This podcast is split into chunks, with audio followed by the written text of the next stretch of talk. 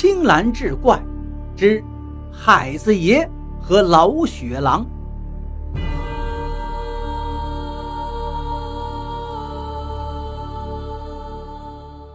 话说漠北苦寒之地有一片大泽，名曰腾格里闹尔，意为像天一样大的湖泊。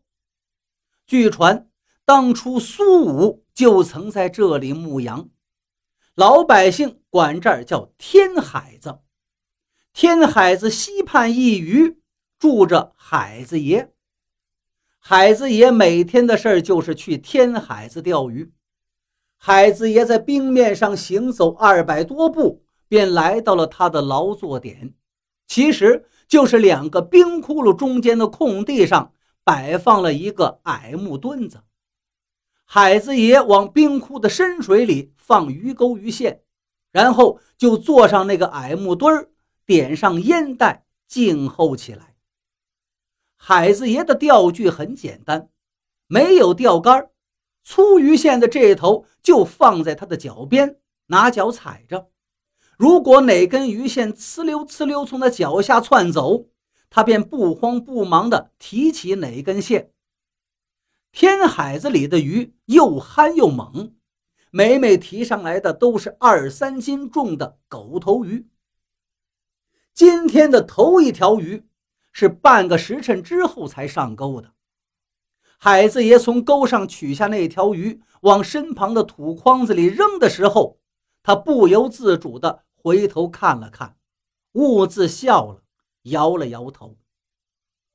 每当扔头条鱼的时候，他都会这样做。那是三年前的事儿了，也是头条鱼，海子爷第一次凿冰捕鱼的头条鱼。当时他把鱼往身后的筐子里扔过去之后，却没听到动静，回头一看，他惊呆了，他的头条鱼已经被叼在一头老狼的嘴里。那老狼得手之后转身就逃，腿居然是一瘸一瘸的，两只耳朵只剩了一只，似乎眼神也不济，跑起来歪歪扭扭。海子也很快就追了上去，举起了手中的穿冰凿子，但随即他又放下了。原来是你，老伙计！他认出了那只老雪狼。海子也凝视片刻，冲他挥挥手：“你走吧，这条鱼我送给你了。”老雪狼咬着鱼蹒跚而去，低垂的血色长尾冲着海子爷摇了摇，以示感谢。海子爷目送那头老雪狼一直走到了天海子边的巢穴中，那个沙崖下的黑蒿子后边的岩洞。海子爷很有些兴奋，没想到这冰天雪地的天海子旁边居然还有个活物。这老雪狼是他多年来的冤家对头。早年他刚来到天海子草地时，雪狼一族在这一带很是兴旺，是这片草地半个主人。但他们并不进攻人和牲畜，因为草地上繁殖着吃不完的兔鼠禽鸟，只是偶尔清理牧人丢弃的牲口腐尸罢了。后来各路人马相继进驻开发这一带，雪狼家族的生存遭到了威胁，人们几乎杀尽了兔鼠飞禽，转而就开始围攻雪狼了。一对年轻矫健的雪狼长期开始跟这些人周旋。海子爷家刚出生的牛犊子被咬死之后，他才参加到了捕猎队。海子爷带领的捕猎小组在天海子的岸上堵住了这一对雪狼。当时是秋末冬初，天海子的水面上刚结了一层薄冰，无路可逃的雪狼窜上了天海子的水面。那一层薄冰承载不动，冰面开始刺啦刺啦的碎裂，被海子爷的火铳打上的公狼，身子迟滞不够清洁，很快就掉进了水里。而那头母狼则轻盈如飞，在塌裂的冰面上左窜右跳，转眼就消失在一望无际的天海子冰面尽头。从此他便没了音信。也就是现在，这只偷吃海子爷鱼的缺耳短腿眼也快瞎的老雪狼。海子爷看着他感叹了，这么多年他还能熬过来，也真难为他了。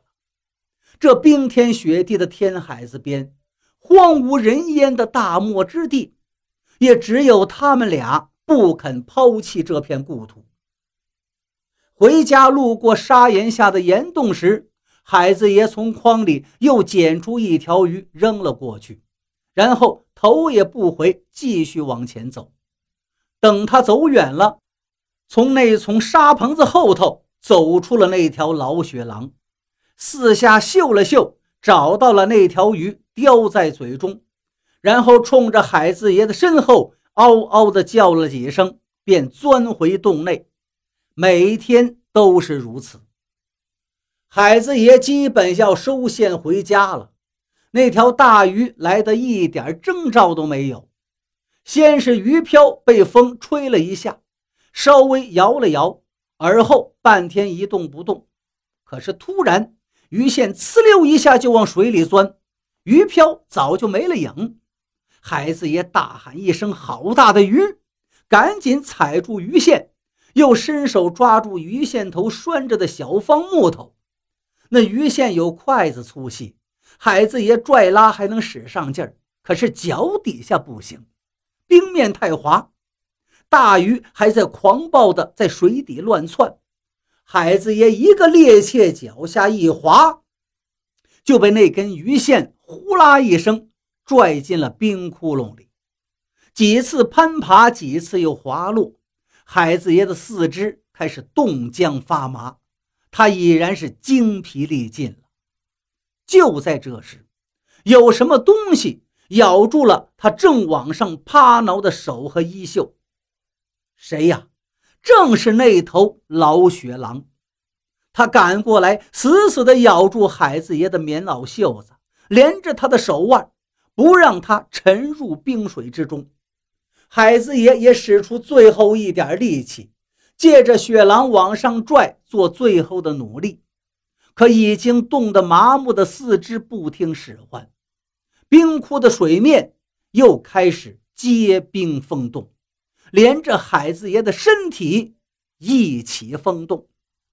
海子爷的嘴稍稍起开了一条缝，趁失去知觉之前，他喃喃说道：“老伙计，我是上不去了，你快走吧，不要管我了，要不然你也会在这儿冻硬冻干巴的。”老雪狼并不听他的话，还是不松口的使劲拉扯，眼里已经充满了血。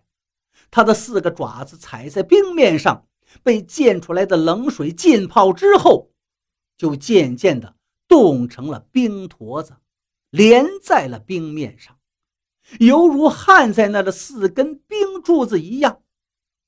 随着时间推移，雪狼的身体也开始变得僵硬。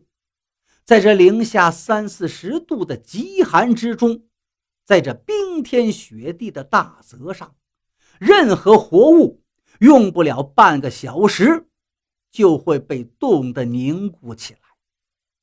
不久之后，天海子的冰窟上就矗立起一人一狼的冰雕。